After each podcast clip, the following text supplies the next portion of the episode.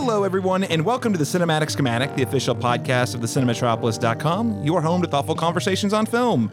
I'm your host, Caleb Masters, and today we are changing things up. I know we're called the Cinematic Schematic, but there's this really good supplemental reading that I discovered online. So instead of doing a traditional movie review, uh, I read the, it's an incredible book that we're going to read aloud on the air. Let me just make sure you, you can write it down. It's called Necrocomicon Ex Mortis. All hail the king, baby. We're going to summon the demons. That's right, ladies and gentlemen. We're doing a double feature review this week of Renfield and Evil Dead Rise. We're going to start with an icebreaker question before jumping into a spoiler-free review and verdict on Renfield. We'll then do a spoiler-free review and verdict on Evil Dead Rise. And then we'll close out the conversation by picking which movie you should see, period, or perhaps which movie you should see first, depending on who you're asking. Joining me today, I am super excited, as always, to be rejoined by LaRon Chapman, an award-winning Oklahoma filmmaker, perhaps a deadite, I'm not sure. LaRon Chapman, welcome back. Thanks for having me. It's been a blood-soaked week, and I'm not even talking about these films. So no. much blood. Well, LaRon, I'm I'm glad that you're here to read the the uh, Necronomicon out loud. Oh, yeah. It's, yeah. The, it's the voice. Mm-hmm. Also, very excited to be rejoined by a pair of very special guests. First up, the Dead Center features programmer, is also a professor at O U in film studies, and also an Oklahoma filmmaker and film consultant, Sunrise Tippeconnie. Sunrise, welcome back. Thanks. It's great to be here. Uh, it's always a fun time here.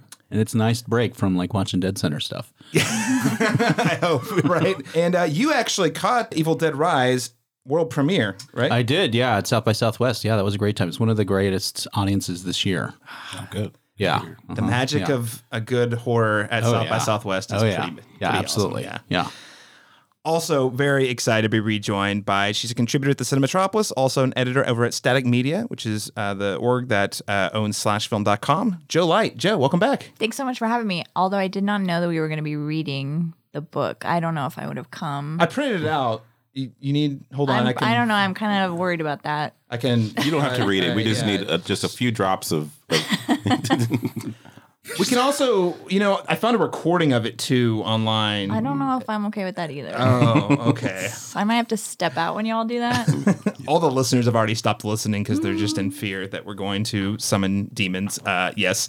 Uh, listeners, well, if you want to rate and review the demons that we're going to talk about on this podcast, please make sure to head over to your preferred podcast app and leave us that rating and review.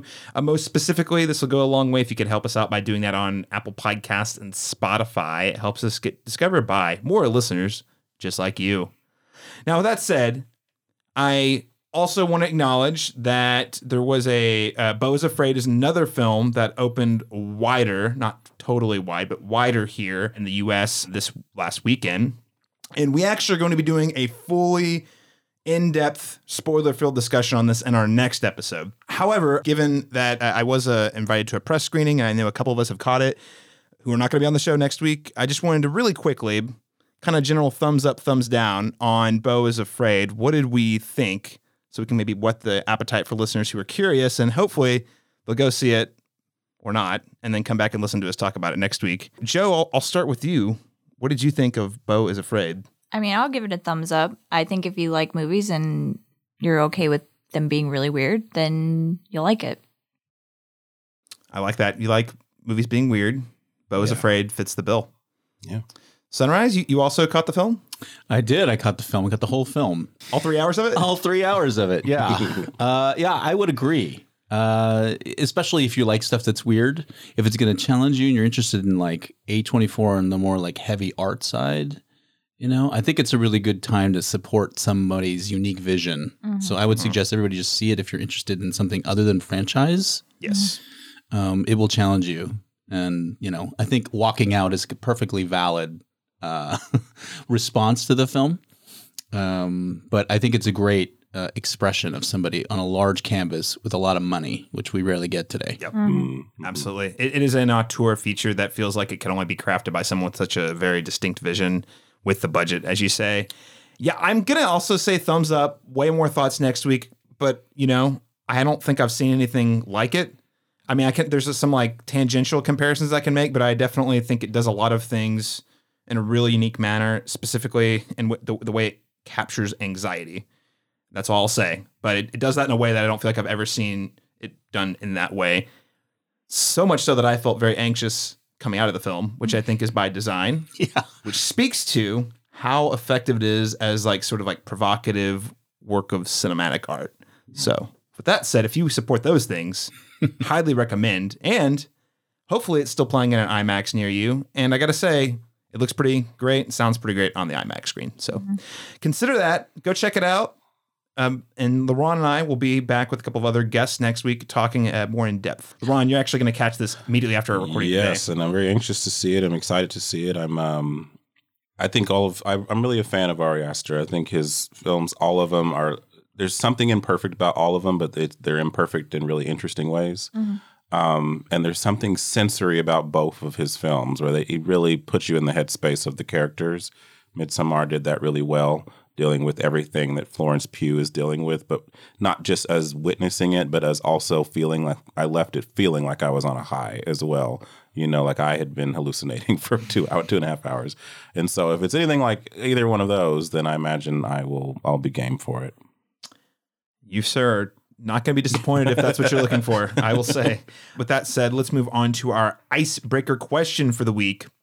So we're talking about two films related to very well-known movie stars. One of them is a universally beloved movie star, former belovedly movie star. We're going to talk about that. Another is an icon of horror cinema. Of course, we're talking about Nicolas Cage and Bruce Campbell. They're icons, with at least within their own demographics of cinephile. So I just want to go around the table, and, and I don't know if this is an appreciation or more reflection, but what do you guys think about... you know, Nick Cage and Bruce Campbell, what makes each of them especially memorable? And then, which filmography do you prefer? So there's like three questions in there. Let's just start with, what do you like about Nick Cage and Bruce Campbell? What sets them apart? LaRon? Um, I love how, it's really weird because I have always been a fan of Nicolas Cage. I don't think I've ever been like obsessively a fan with him, but I've always liked him. But there, it does seem like in the last maybe five to seven years, people have, there's been this resurgence of love for Nick Cage where all of a sudden it's like, hey, Nick, remember Nick Cage? He's a great actor. I'm like, yeah, he's been making movies for decades. It's like, where have you been? You're like, but I think it's like with Mandy and like this kind of, you know, that this weird, like, um, you know, it's kind of like a reintroduction to his kookiness.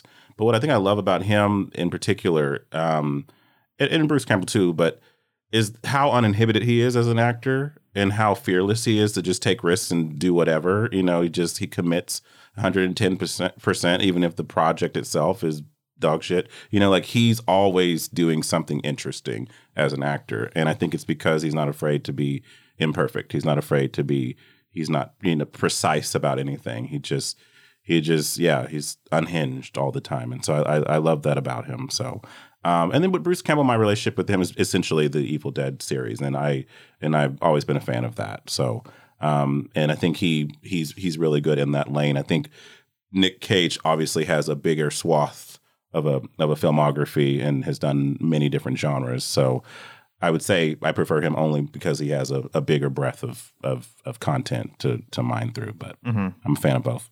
Yeah, definitely. I I wouldn't undersell though. Um, Bruce Campbell has done a considerable amount of work in T V. Okay. Um, I mean, he has kind of his lane in film, but I mean, he had like, what was like six seasons of Burn Notice he mm-hmm. was on, um, was the big one. But I was looking at his filmography and I was like, holy cow, this guy's done. Yeah. A lot of T V, probably a lot of voice work in there as well. Mm-hmm. Sunrise, what, what do you think? Uh, what do you appreciate most about Nicolas Cage and Bruce Campbell?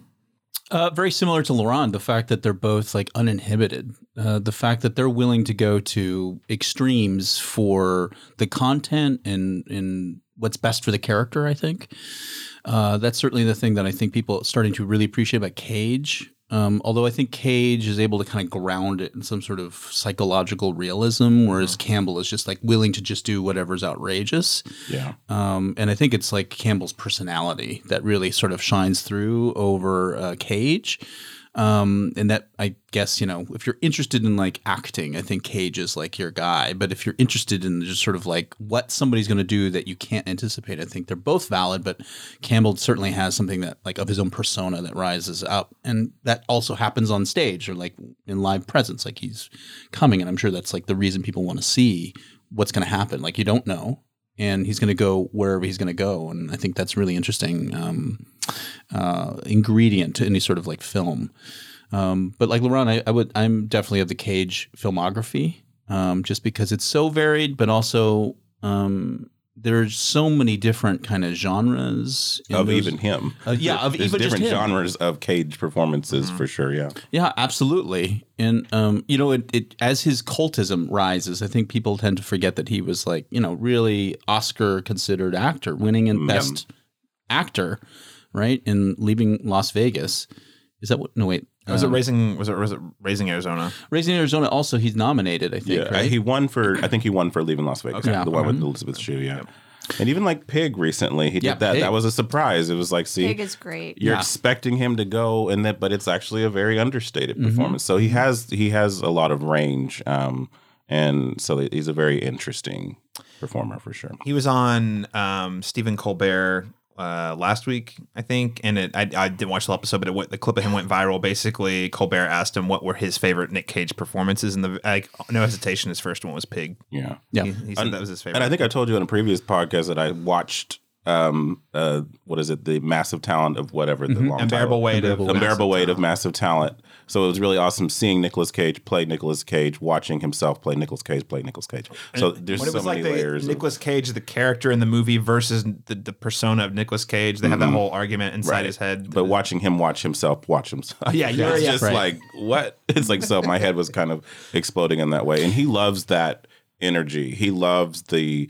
Um, Like the the crowd and the, you know, like he's part of that. Like he's like, this is the fun part. This is what I like to do. Being with people who actually care about the work. You know what I mean? It's like he's like all of the artifice. He's like, I just like being around people who are passionate about film and the medium itself. And and so that's he's a yeah, he's a fanboy through and through. So mm-hmm. I, I think a good double feature would be that. And then My Name is Bruce is what it's called. Or they yeah. call mm-hmm. it. Yeah, yeah, yeah. Mm-hmm. Yep. yeah. Mm-hmm. That would be an incredible double feature. Mm-hmm. Yeah. yeah. Uh, Joe, how about you? What do you? What is your take on the Nick Cage and Bruce Campbell? Yeah, I don't know if there's a more perfect word for Nick Cage than uninhibited. Just to sort of piggyback on y'all, it's um, I just feel like he is so authentic as a person and how he talks about himself. Again, we're just judging based on what we see in the media, but he's very honest about like, yeah, he made a bunch of crappy movies because he had tax problems or whatever happened there, where the I R S had a. a lien on him for like millions of dollars. And so he's like, yeah, I just got to work. So I'm going to do a bunch of these movies and it doesn't really matter if they're good or bad. So he like, he's a very practical person, I think. Um, I really a- admire his ability to just like choose scenery and be fully committed. I think as you have both said, just he will go for it. And sometimes it works and sometimes it doesn't, but it's always really fun to watch. Yeah. Um, Yeah, so I, I think in terms of filmography, I'm definitely more on on familiar with his side of things. Um, the, I mean, there's so many. Con Air, um, The Rock, like He's all of those. Face Off. The, yeah. Face Off, oh my gosh, they're so good. Um, and he's chewing scenery in all those movies too, and it's amazing. So yeah, and with the more recent films, Pig, I loved. Mandy, I loved. Unbearable Weight of ma- Massive Talent I also loved. So yeah, I think it's it's a very well-deserved opportunity for him to kind of come back into the public eye and, and for people to recognize, yes, he is he's an amazing actor and he does really good work. Um, even when he's just being a, a kind of a wacky person on the screen. Um, with Bruce, I feel like he I, I like him a lot, but I think he also is I think we were having this conversation after Evil Dead, actually, when when he's just like sort of doing a bit all the time. Yeah. Like, I don't really know who he is. Mm-hmm. He kind of seems like he's just mm-hmm. always playing that character, which is fine. Um, but I, I don't, I'm I'm not sure like who he is as a person as much as I am with Nick Cage, if right. that makes sense. Yeah. Yeah. Because from what I have heard from people who have had really good interviews with Bruce Campbell is like, when he puts the guard down, he's just like a normal dude. But if any time you encounter him in public, He's got the he's full blown I am Bruce Campbell persona like everywhere mm. he goes. So it's it's de- I, I think that's for the, me that's the big difference is I, th- I think like Bruce Campbell is such a definitive character, or at least the Bruce Campbell that is put out there as a character. I don't think we don't yeah I don't think very many of us know the real person, but he is kind of like this bizarre horror icon. He's sort of carved out a lane. And it's a very niche audience, but I think he's like within that niche. I mean, people mm-hmm, yeah. love, love this dedication. Guy. Yeah. yeah, for sure. Huge dedication. Whereas I feel like, to your point, Nicolas Cage has had such a varied career that's incredible. Even bad movies he's in, he like really takes it up a notch. Mm. Uh, his performances are never bad, uh, even in bad movies. Um, so it's like, yeah, he's. I think somewhere he said, if you're looking into acting, I think you look towards Nick Cage. If you're looking for like, yeah, the unpredictability, or just, I would look even into like how to craft a persona around mm-hmm. your brand. I really think Bruce Campbell's done an excellent job at it. Um, and I, you know, it's funny, he's uh, going to be in Oklahoma City this next weekend, and I'm excited to go see him because it's like, but I'm like, he's a movie actor, mm-hmm. but he's basically going to be doing a comedy bit. I've seen him do con appearances and stuff. And like everything is, you just feel like you're in his world. The you Bruce know. Variety show. Yeah. Whatever that is. Maybe we'll get to know who he is. I don't when know. He's in the room, like the, he sucks all the air out of the room in a way that I appreciate, but it's it's definitely a different vibe than great actor for sure. Well, sounds like we all are pretty much team Nick Cage overall. But also, I mean, Bruce Campbell is, is an yeah. icon yeah. In a, of sorts. Yeah.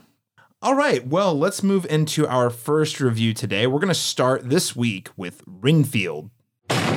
Sorry to interrupt. Are you okay? I need to get out of a toxic relationship. Why don't you start by telling us what brought you here? My boss, he's different.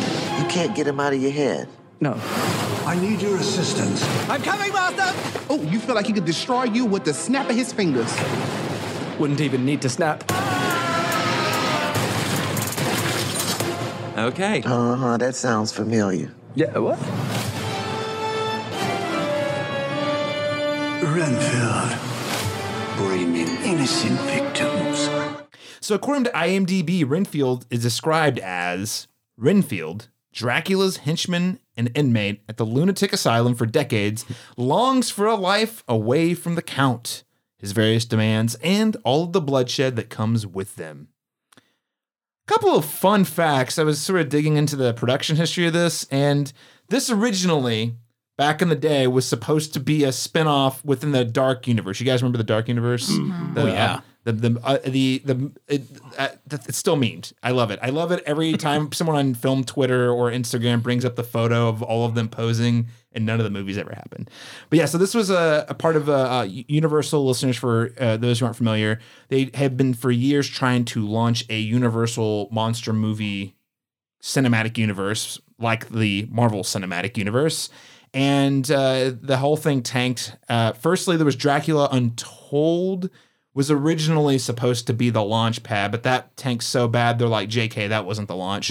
And they were going to launch it with, and it was, they actually put a lot of marketing resources into launching it with twenty seventeen's The Mummy starring Tom Cruise, and that movie also tanked gloriously.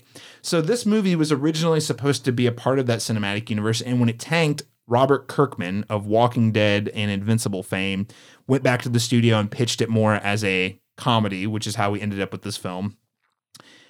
Also, kind of weird. I didn't realize this. I thought this was like a joke in the movie, but apparently the direct, director Chris McKay still considers this a, an air quotes quasi sequel to the nineteen thirty-one Dracula film starring Bela Lugosi. You can kind of see nods to this in, in Renfield because they, repl- they they take scenes directly from that movie and replace them with Nick Cage. Yeah. Um, it, it just is such a bizarre thing because I it, it didn't feel like the movie was yeah. an actual sequel. Well, he can consider that if he wants to do that. Yeah, yeah, right. uh, so that said, I thought let's let's kick things off. Let's talk a little bit about our perspectives on vampires in cinema, and I would say especially in the context of Renfield, vampires that are probably uh, based on Bela Lugosi's Dracula interpretation. Joe, I'll start with you. Like, what is your perspective? Do you like vampire stories? Yay, nay? Yeah, I mean, I like vampire stories. I. I saw the movie yesterday uh, and found myself thinking, I don't know if this is showing my hand too early, about vampire movies that I would rather be watching at that moment. So I thought about, like, Let Me In. I thought about uh, Ed Wood at one point, even though that's, like, not necessarily a vampire movie. But, um, yeah, so I, I definitely, I mean, I watched all of Twilight. I enjoy all of Twilight. So I, I can get on board with, like, almost any kind of vampire. What We Do in the Shadows is great. Um, and this is just was not it for me. Mm. not, not it. Uh, Sunrise, how about you? Are you a vampire cinema fan? Um, I guess I am a, a cinema fan. Uh, I definitely like the nineteen thirty-one Dracula. Mm-hmm. I used to think that I liked the other Universal horror films more, like The Invisible Man, mm-hmm. I thought I really liked, or The Mummy. But I just like looking at my view history. It's Dracula is the one that I rewatched the most. Yeah, mm-hmm. um, and it's really impressive, like the set design and the performance. It's really they're amazing, despite the period. Um, but the vampire genre in general is really interesting to me, just because it's um, especially in the Universal canon. It's like this supernaturally grounded um, genre. And just to, to clarify it as distinct from like a paranormal genre where like um, supernatural's grounded in some sort of like ritual or belief system. So mm. I feel like characters are often struggling with belief mm. and it becomes kind of like the story of conversion somehow, um, even in Twilight. Yeah. Um, But uh, those things are really interesting to me, how they ground phenomena in some sort of belief system. And that sort of like drives me into some of the vampire films more than those that are, I guess, not um, grounded in that stuff. Um, so that's always really interesting to me. And then just thinking about how they're different from zombies is like soulless, yeah. Mm-hmm. Yeah, yeah. undead. And like I'm always confused, like what's the difference between a vampire, a zombie, and a ghoul? Right. Um, right. Yeah. And, and definitely like the, the vampires relate to this supernatural element. There's like somehow like there's a curse or there's like a, um, a, uh, um, I don't know, a relationship to an entity, a divinity mm-hmm. that separates it, I think, from those others. Mm-hmm. Um, but I think somehow, you know, like they're all sort of related to each other. I think sometimes the vampires control zombies, you know, like in yeah. Plan nine or yeah. something. Mm-hmm. Yeah. Vampires tend to have more agency than, than zombies, for example. There's some sort of cognitive mm-hmm. essence they still have, even the ones that are technically slaves to, you know, mm-hmm. their right. master, whatnot. Right. Uh, yeah, I think um, in particular with vampires, like I said, they're more intuitive and they have a lot more. Um, they have more of an agenda, you know, as you mentioned, a lot of more agency. Zombies kind of, you know, it's just they become ravenous fiends, you know, at some point, but. Vampires can can communicate, they can manipulate, they can, you know, experience, they can, uh, I, th- I want to say they can feel, maybe, maybe, you know, depending. Vampires? Yeah, yeah, depending yeah. on, yeah. They get angry. They get angry, yeah. they get mad, you know, like, so that's a feeling. so, so, um, Listen, we wouldn't have gotten Blade if it wasn't for jealous this, vampires, yeah, and that's, okay? And see, that's really, Blade is like, maybe just because of my formative teen year, I don't know, like, that was... That was my my favorite kind of vampire universe, you know. Um, I definitely like the Bela Lugosi originals, um, and I think that I took a, actually took a vampire cinema course in college. Um, really enjoyed it. Um, it was just a fun elective course, but the he took the professor took it very very seriously, and as I, you should. And mm-hmm. I, I mean, there is a lot of lore, and as uh, Sunrise mentioned, you know, there's. A, a lot of conversations again about divinity, about um, commentary on this this this symbiotic relation it has with religious, you know, um, undertones, you know, and um, that the two sides of the coin, you know, sort of thing. And I think it's an interesting commentary on how we deal with and process with our our value systems, and and it's kind of seems to comment mostly on that, you know, more so. And there's, so there's more commentary; it's more rich in that sense. Yeah. Things to pull from, then I think I feel like zombies is is more of a, and I love zombie movies, and I'm not to take anything away from it. I think that that's more a commentary on our fear of like disease, our fear of, you know, I think it kind of birthed out of even if you look at like the AIDS epidemic or the, mm-hmm. you know, that mm-hmm. there's it, a lot of it plays into that, the fear of contagion, the fear of getting this this this viral thing that will take over you and you no longer have agency, you know, so. um But yeah, I, I I quite like vampire films. Yeah, yeah. I mean, I, not too much to add to what you guys have said about vampire films. I I, I like I like both vampire and zombie films. Ghouls is kind of a weird one because sometimes it's like ambiguous if they're even a ghoul, or maybe yeah. they're a zombie. They call it a ghoul. Yeah, that mm-hmm. that, that line especially gets blurry. Is but, a ghoul like a? Is it more like? Is that like similar like some ghostly, or they're kind of like? Or what do we? Did I mean, you watch the, uh, was it the Jarmusch movie from a few years ago with Adam Driver yeah. where he says ghoul a lot? Yeah. yeah. I just think of, he Scooby, just loves you that say word. Ghoul and I think Scooby-Doo. so, so it's like, I'm like, the, you know, but yeah. Yeah, I, I mean, the thing about vampires is I, I think, like like you were saying, zombies tend to represent like a nat, like almost like a natural occurrence, whereas mm-hmm. vampires, I think, in, you know, in my experience, seems to, there's more implication in like people... You know, yeah. Book of the Damned, like people messing with things they're not supposed to mess with. Mm-hmm. Um, and there's a motivation to remain immortal versus zombies, which is just their, it's just the, yeah. the inherent programming. So. And ritualistic too. There's mm-hmm. things that they do, very specific things that they do, and very specific things that have to be done or undone, or you know. So yeah, there's. There's a like lot you said about there. The lore too. I mean, I won't go to the weeds, but there's just yeah, there's just way more. Like zombies, especially, we've seen in the last twenty years how the rules around zombies have uh, been. There, first of all, there wasn't a ton of rules to begin with, and, and then the and then from there it's got even you know with vampires. I feel like yeah, there's the Twilights and Blade mm-hmm. actually kind of messed with it too, but there is like a really his uh, rich um, lore you can pull from, and, and like hundreds of years worth of readings you can do on it um, yeah. versus zombies that I feel like is a little more recent. But Renfield though, a vampire comedy, you say. Sunrise, I'll start with you. What did you think of the film? What did I think just in general? Um, I, th- uh, you know, uh, like Joe, I was thinking about other films uh, and comparing and contrasting. Uh, it seemed like it was really incorporating more popular concepts since um, any other version of or like theatrically presented version of Dracula. Um, particularly like What We Do in the Shadows, this word of familiar, I feel like has not been as canonical as it has because of that particular film and series. And then it was really driving home that idea. It was like constantly utilized. Mm-hmm. Um, and, and then it also seemed hyper paranormal where it was like not related to a belief system. So I was like less interested in um, maybe the, the conflicts that are associated with it. And then uh, the things that I expected also about like, the soul versus flesh uh, are something that's also kind of missing, maybe just because it is Renfield and he's not a vampire yet. Um, but I was thinking about all those things that were not in this. And then it leaves me with, what is this? Mm-hmm. And I wasn't quite sure how to get on board with like the superheroifying of Renfield. Uh, yeah. Yeah. I was like, well, he's got powers and then there are rules and then, you know, he's got like this double identity. So like that stuff I was not quite sure. And it's still sort of remnant of this sort of like universe. Um, but uh, I thought the queering of Renfield and the relationship with uh, Dracula was really interesting. Mm-hmm. Like where is the boundary of their sexual identity, which seemed to be driving things on a, like a mm-hmm. subconscious level. Yeah. I yeah. thought that was really interesting. Um, and it did make me think about other familiars. Um, and it made me think about whether or not Bella in Twilight is actually a familiar, um, and whether the relationship there is very similar, but perhaps more healthy by comparison.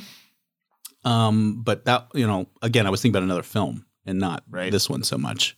Yeah. And if you're thinking about Twilight, I, no offense to Twilight movies. Whatever. It's I a just, great film series. I just, you know, of all the vampire stories you can think of, it, it's, you know, just signals that maybe Renfield's not the best one. Um, well, I mean, it's certainly, you know, like that's part of the common like knowledge about vampires. It's like that, What We Do in the Shadows, mm-hmm. more than Dracula. Like I can't imagine the young audiences going to this. It's oh, yeah. really understanding even like that's a real film maybe mm-hmm. or film footage.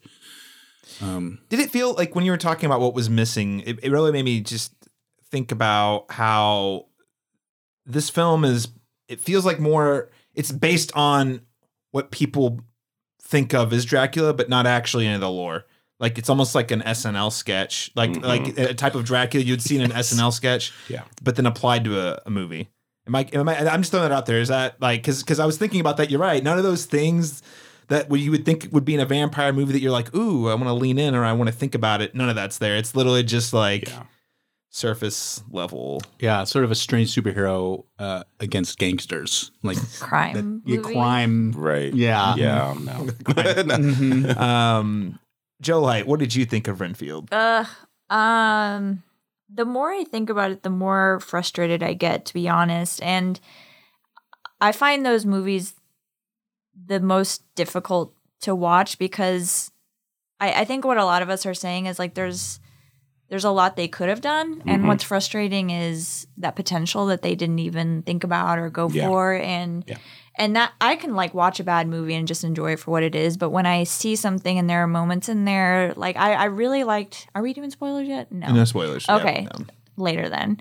Um, there are moments that I really, really liked in the film that I wish that they would have pushed further. Um, and in our discussion just now about like what vampires are, like the sexuality of vampires is so unique. And I think to Sunrise's point, like they could have done a lot there.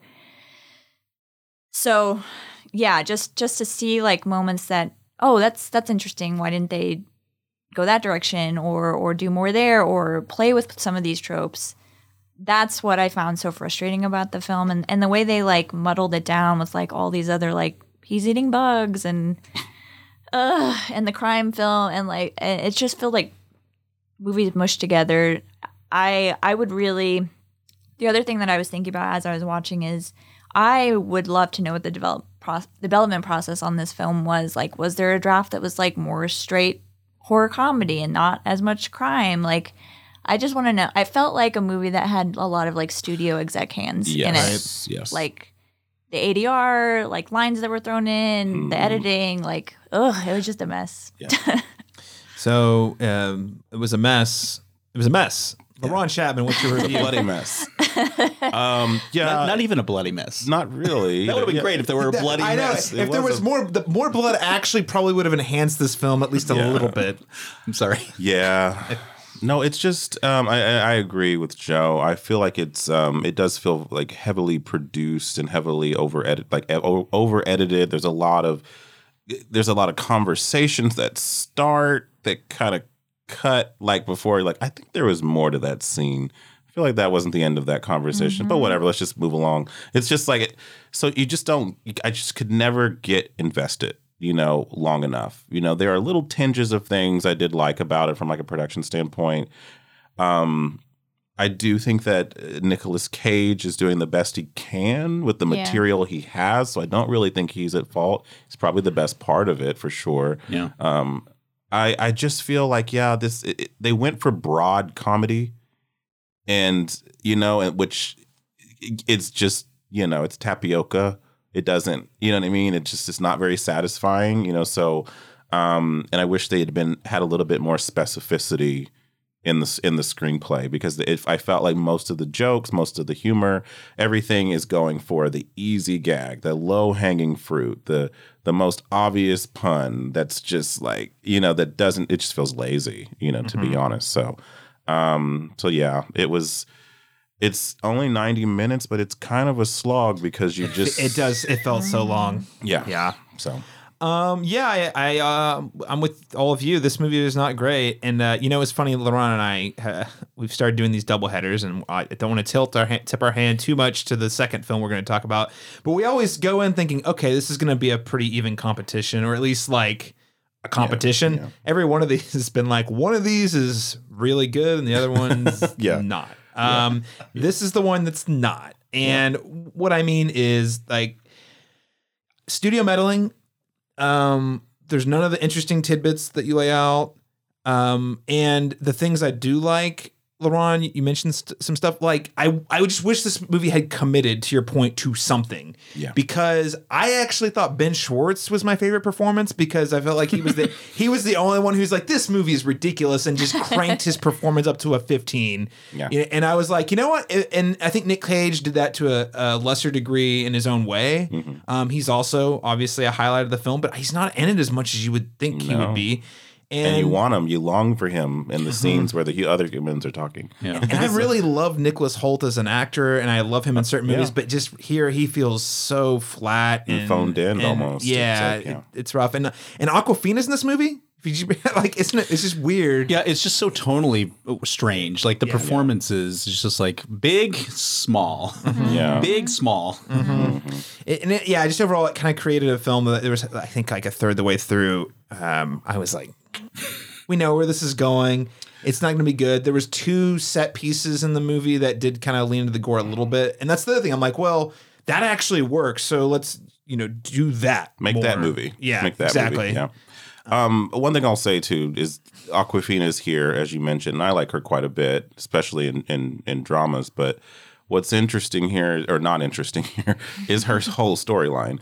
Um, the whole plot with her and, and her father. Like, it's just, it's weird because this is supposed to be, a, I'm assuming, a satire, a parody, or at least like, ha- you know, creating some lightness, you know, with the material. But it feels like every scene that she's given with Renfield where she's speaking, you know, to him, that it's it's done so earnestly and with no irony that it becomes cringy mm-hmm. because it's like the, she's speaking in platitudes, and you can talk in hyperbole with satire, you know, but the writing is so, you know, bad that, you know, when she says it, it she's just delivering an earnest scene, and this movie just doesn't earn any moments like that. So anytime she does it, it just slows down. I'm like, oh, God, I'm like, stop. Are you really going to give a hero speech right now? I believe in you, Renfield. You're a hero. And I'm just like, no, yeah. it's not that kind of movie. It's not the kind of movie, but. Also, know. Ben, I guess this is kind of a spoiler, maybe. At some point, Ben Schwartz uh, snorts a centipede up his nostril. Mm-hmm. Uh, he also frequently says, do you know who I am? Do you know who I am? I'm Teddy fucking Lobo. Okay. Yeah, yeah, yeah. And that's literally, me and Lauren have been jokingly quote. That's like the legacy of the movie for me. It's like his character. Be- and, and Nick Cage, I think, is giving a fun performance. I yeah. just wish mm-hmm. there was more yeah. of it. Uh, I mean, so are, like, let's talk about Nick Cage a little bit. I mean, this is him playing Dracula. And he recently in an interview said, when Universal calls and asks if you play, want to play Dracula, you don't say no. So do unless you read the script and it's not, and it's oh. not good. It's, uh, Joe, I mean, do you think this was a, a good? Were you satisfied with Nicolas Cage's Dracula? Was it a good turn? I am holding my hands up in frustration. His accent's all over the place. Yeah. I mean, I love him, but uh, the movie just isn't about him. Yeah, and, and I think that's one of the problems. Is just like he doesn't even need to necessarily be there all the time. Like, I don't know. It just felt like an add-on to me.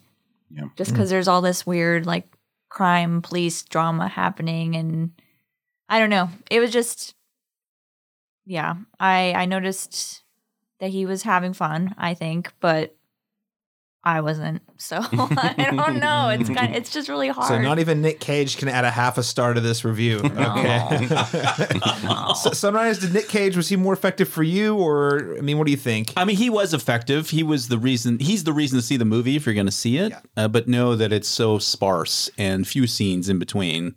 But there's a great scene in the middle where I think he's like confronting um, Renfield about where Renfield's decided to take his life, and it's a great scene.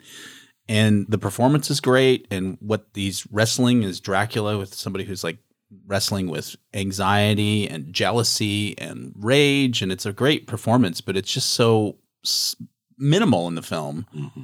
and it doesn't build up to it, and it almost kind of doesn't do anything with it as mm-hmm. a motivation for resolution. Mm-mm. And um, yeah, I, I agree with Joe. It's a, a disappointment that it's not more present, but if you're going to see something in this film, it's probably that, and maybe just watch it at home and fast forward to those moments, yeah. or, you, or even be... better, just YouTube when they oh, just YouTube them because you know there's gonna be a YouTube yeah, supercut. Absolutely, yeah, yeah. LaRon, last thought on Nick Cage's Dracula is: is this a half star? Does it get, does it raise it up for you in any way? Like I have, I don't have any issues with Nick Cage in this. That he is not. He's far from the problem I have with this with this film. Um, but like as as everyone's already mentioned, he's he's he's barely in it, so I don't know if that's enough to warrant, you know, warrant a visit to the theater for this. Like this is some this is something you can watch at home, and if you don't like it, you know, watch a better vampire movie. Yep, uh, I think that says it all. Uh, well, let's move on to letter grades. Once again, LaRon, it's Cocaine Bear all over again. Like, this, I, I, the review I, I, is like, well, we talked about, and I'm, I'm a little warmer on Cocaine Bear than you are, but I understand. but but compare, I can't remember what we pitted against on the last one, and oh, Cocaine Bear was three. yes yeah. was the oh. weak, was the weaker. was the weekend between the two. Yeah, right. Yeah. Um, yeah, yeah, exactly. Not not a fair contest. But it was funny because it's like, well, we talked about it for fifteen minutes and we have nothing else nothing to say else. about it. He does so, coke and then uh, we okay. moved on. So letter grades. What letter grade would you give Renfield? Joe? I gave it an F, I think, just oh. based on my star rating. Um, so zero stars. Yeah, basically. I think it was, I gave it two stars out of five, which I think is like forty percent. That so, is a fail. Yeah. So, yeah, I can't recommend this, unfortunately. Yeah. yeah. I laughed more in Beau Is Afraid. So that's accurate. And it's not a comedy necessarily. Idea that's it's hilarious. Point. Yeah, that's a good that's a good point. Uh, Sunrise, how about you? I gave it a C minus. It's not a D for me or an F, just because I felt like the performances were interesting. I, even though like they're totally all over the place, I feel like Awkwafina is doing something interesting. Um, I feel like Nicholas Hoult is doing something interesting, even though it's like he's in the wrong film. Mm-hmm. Um, and I like the production design. I felt like when we looked at the Dracula lair or the places that we go, I feel like they they put some thought into it, and I felt yeah. like there was an interesting expression to it.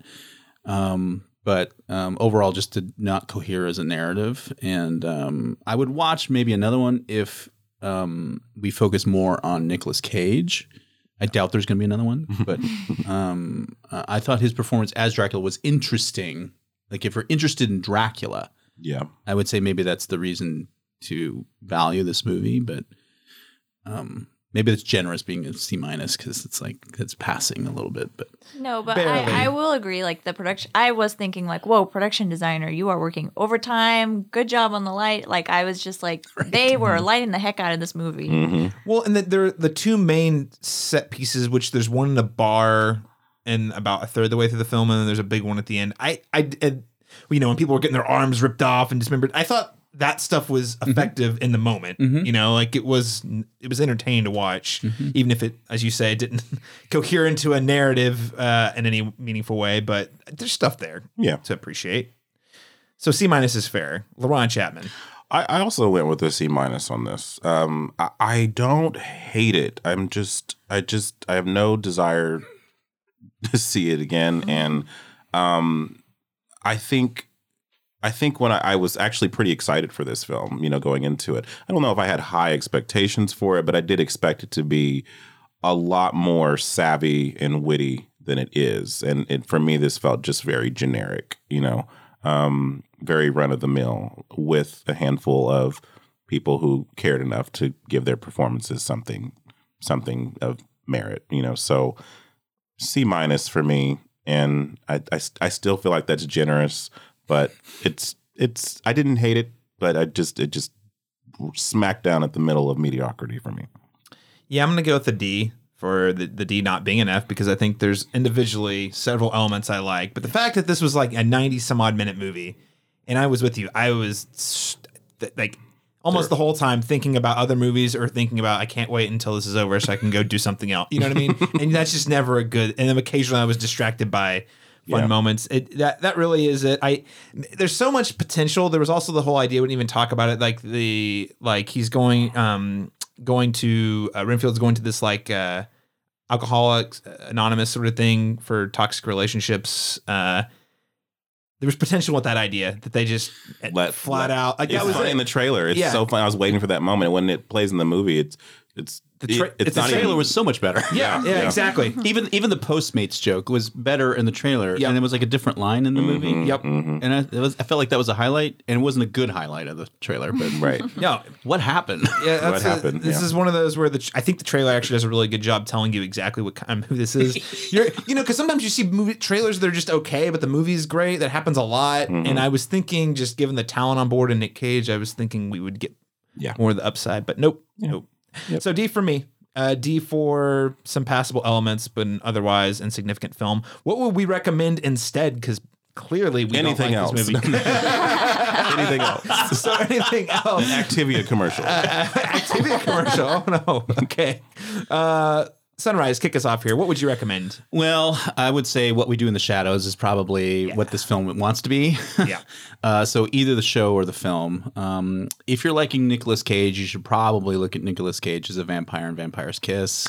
Mm. Yes. Yeah. Uh-huh. Yeah. Like that's fun and, and enjoyable. Otherwise, if you just want Nicolas Cage going crazy, I would suggest Mandy with like the similar color and like the tone mm. and the outrageousness. And it's just a better time, really, for yeah. kind of like the genre, maybe. Absolutely. I think those are spot on recommendations. Jo Light. Those were mine. So I'm just going to second both of those. I love Vampire's Kiss. And Flick's Brewhouse actually played yeah. a clip from that, Beforehand. I had, which was, I yeah. think, a bad move because then I just wanted to watch that movie. yeah. They definitely did that. Um, and LaRon, my fiance now, says we should just go watch that. Yeah. Uh, and I, I haven't it's seen it. so good. So. LaRon Chapman, any other recommendations you'll throw out there? Uh, yeah, I, I also said uh, What We Do in the Shadows, either iteration of it. Um, but one that I might be reaching a little bit here, um, I don't think this movie ever strived to be this, was uh, Paul Morrissey's Blood for Dracula. Um, when I did Vampire Cinema, that was one of my favorite um, of the... It's campy, but there's still artistry to it. You know, like everything is done very... On, on the artistic side of things, it's still there. You can, um, but it's also has that dark undertone, um, and it finds a delicate balance between being an art house film and also being a film that's kind of commentating and being comedic about the tropes that involved with it. Um, so that would be um, a more highbrow um, recommendation if you like vampire films. I think there's a wealth of vampire films. That's a great recommendation. Um, I'm going to go a totally different direction. You guys have already said it. I had both Mandy and What We Do in the Shadows uh, on my list. I'm going to throw out, if you want, if guys, if you just want a mediocre vampire movie starring someone you really like, Day Shift is now streaming on Netflix, starring oh, Jamie Foxx. Yeah. And I had fun with that. It's not great, but, you know, it's at, on Netflix. You can watch it at home. Your expectations are modest. It's a yep. better time than Renfield. um, I also, uh, random... But also another vampire movie that I just feel like is generally under, underappreciated that had a really cool concept. I don't know if the movie was great, but the concept and the cast was great. Daybreakers from like, what was it, twenty, two thousand nine, two thousand ten? Mm-hmm. Not perfect. Ethan Hawke. Yeah, Ethan yeah. Hawke. Yeah. The whole, the vampires have basically taken over the planet. Mm-hmm. Uh, a lot of interesting ideas that, that no one else has ever done anything with that uh, in that setting, at least. Yeah. So uh, yeah. that's sort of like sci-fi yeah. a little bit. Yeah, mm-hmm. It feels like a... In a, in a good way. Yeah, right. It, it feels like one of those made-for-T V sci-fi movies, as in the concept is that high. It's like, oh, vampires have taken over the world. They've succeeded. The humans are literally farmed out, uh, except they actually had a budget and real movie stars. Mm-hmm. Ethan Hawke, mm-hmm. Willem Dafoe. Um, yeah. There's a there's a lot of other folks in that movie, but cool movie no one's seen. It's got vampires. I don't even know where it's streaming, but Daybreakers. Maybe check it out if you're curious for vampires. All right, well, let's move on to the second film we'll be reviewing this week, Evil Dead Rise.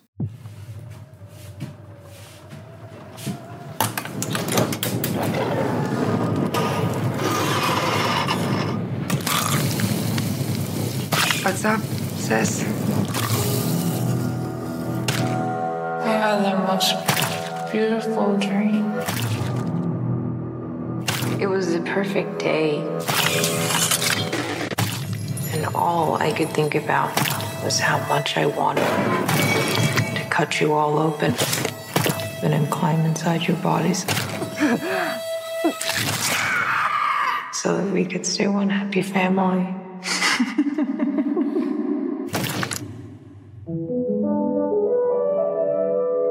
When I was just a little girl, I asked my mother, "What is this, Danny?" "I found it." "What will I be? Kanda. Will I be pretty? Estrada. Will I be rich?" Here's what she said to me. So according to I M D B, Evil Dead Rise is described as a twisted tale of two estranged sisters whose reunion is cut short by the rise of flesh-possessing demons, thrusting them into a primal battle for survival as they face the most nightmarish version of family imaginable.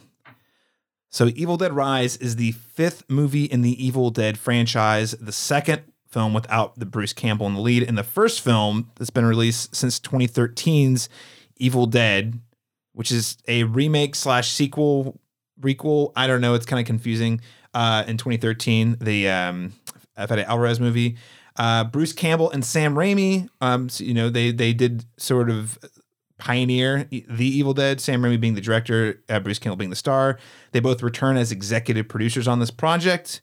And um, I'm not going to spoil where for listeners, because uh, I certainly didn't catch it, but I did discover reading up after the film, Bruce Campbell does, in fact, have a really small, subtle cameo. Um, This also has the distinction of being the first Evil Dead movie not set in a cabin in the woods, removing Army of Darkness, which is kind of ish. It's in the franchise, but it's doing its own thing. Uh, and I didn't realize this. Uh, also, this was originally supposed to be released on uh, H B O Max back when A T and T took over. This was slotted to be one of their direct to the streaming service movies. Uh, and then once the uh, Warner Brothers Discovery merger was completed, they opted for a traditional theatrical release, and I just read the report this morning. The movie's tracking to come in at twenty-three million dollars for opening weekend against a budget of anywhere from fifteen to seventeen million dollars. So, good call. Good call, Warner Brothers Discovery. Uh, Evil Dead is a franchise we have not talked about on this podcast, really. So, LaRon, I'll, I'll turn it over to you. I mean, what is your relationship with the Evil Dead franchise? I love it. Um, I've seen, I've gone through this series uh, multiple times. Um, And I, I think Evil Dead two is probably my favorite, um, the one that I revisit the most. Um, but yeah, I have a really good relationship with this. Um, I probably saw it way too young, but I mean, I guess I turned, or ju- I turned or just out the right age, or maybe. just the right age. I mean, I turned out okay. I mean, yeah, I'm here. Yes. It's like, but um, no, I I I I enjoy it quite a bit. Um, I think it's one of the. Um, Scream is my first love always when it comes to horror films, just because that was probably the first one I saw, you know, at a young age. Um, but in terms of consistency, you know, and with with um, horror horror franchises, I think Evil Dead and Scream are probably pretty close neck and neck in terms of consistently banging out quality content where um, that we didn't go off on forty-five different, ty- you know, um, tangents like with Halloween or. Um, or or um, uh, Friday the thirteenth, where we go to space, we go to hell, we go to, you know, like it, it, it's staying pretty contained and, and overall of quality uh, with each entry. Mm-hmm. What did you think of the twenty thirteen Fede Alvarez film? I said all that to say that I did, or was actually not a fan of the two thousand thirteen entry, but I really do want to revisit it because after having multiple conversations with people, they're like, if you go back and watch it now without the expectations you had going in, um, you might have a different perspective. What I did like about it was the, um, I did love the production value. I loved, I loved the dark, bleak, like it, it immediately got me from a visual aesthetic standpoint. Um, but what I, what I always loved most about the Evil Dead franchise was always that, that insidious dark humor. Like it's, it's comedic, but it's also disturbing. Um, and I just felt like the two thousand thirteen Um, iteration, and probably by design, was just humorless for me, and that's that's the fun aspect. I like I like to have the blood and carnage with the dark joke, and I just felt like they went straight for super serious. You know, like the Dark Knight, Chris Nolan. Like we're taking all of the flamboyance out of the franchise and going straight for like a you know uh, Michael Mann Heat sort of vibe. It feels that way to me. Like that's what. That's the interpretation. They took the material and sucked out all the humor. And that for me was a bug at the time. It may not be upon revisit, but I have only seen it the one time in theaters in two thousand thirteen. So I feel like that was still at the very tail end of it, but it was sort of at the tail end of the, like the hostile Saw mm. torture porn era of horror, yeah. uh, where it's like, how grisly can we yeah. make it? Yeah. yeah. Lead performance, really good. I did like her quite yeah. a bit. The actress that played the main. Really cool. Well, don't spoil it. I won't spoil it. But the third act, that I, I was a big fan of the third act of the, the mm-hmm. movie as well. They do some interesting stuff. Sunrise, how about you? What is your relationship to the Evil Dead franchise? Yeah, it's almost the opposite of LaRon. Okay. okay. Uh, I came to it late. Well, semi-late for compared to like most people that I encounter that are fans. I viewed the second one first in college. And uh, and then I subsequently went backwards to the first one and then watched um, Army. Um, and when I watched it, I, I had to be convinced that I should watch it again. Um, I understood, like, so this is like when I'm a film student in college And uh, the kind of film student that I was was somebody who is like trying to figure out how to make, I don't know, story and um, symbolism work in film. And so when I watched it, I was I felt like these things were kind of missing in this movie, and it wasn't really hitting me.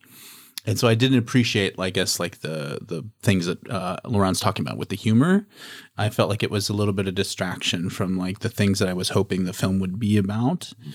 Um, but that's not to say I hated it, but it just felt like it was something that I had to like figure out how to really enjoy. Mm-hmm. Um, but uh, I have since, you know, definitely come to appreciate them. I don't know if I love them. I don't know if I'm an Evil Dead fan.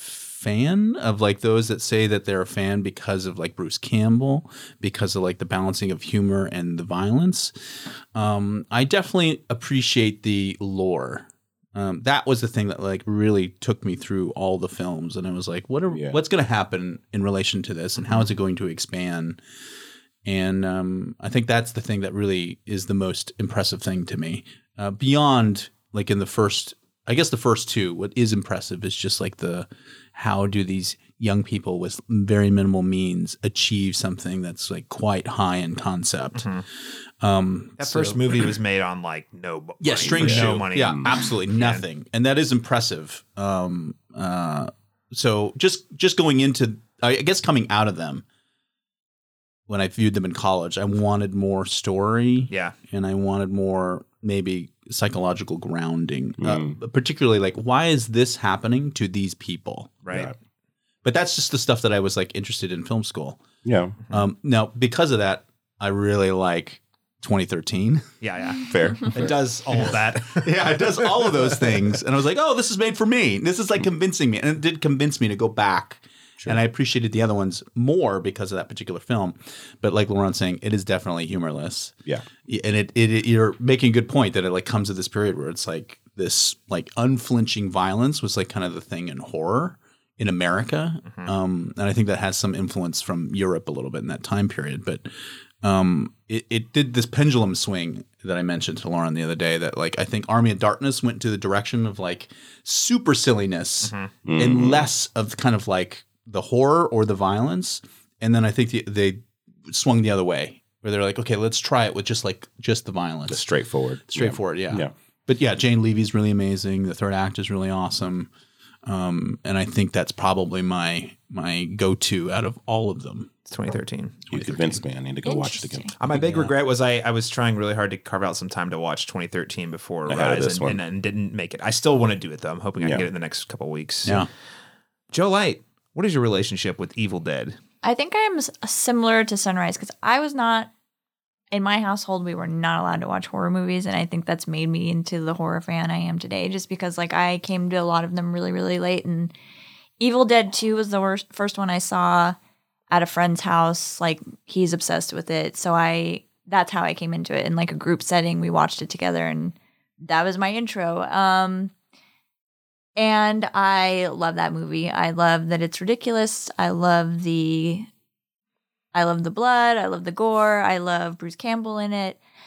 Uh, yeah, so I think I, I can definitely see coming to it later why a lot of people like it and, and coming out of like that period of film, why it has had the longevity it has.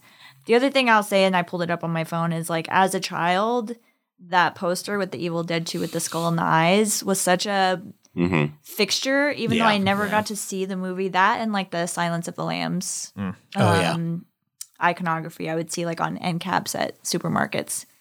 So I had to come to it very, very late. And so it was sort of always this like, ooh, what's going on there? Um, forbidden fruit sort of thing.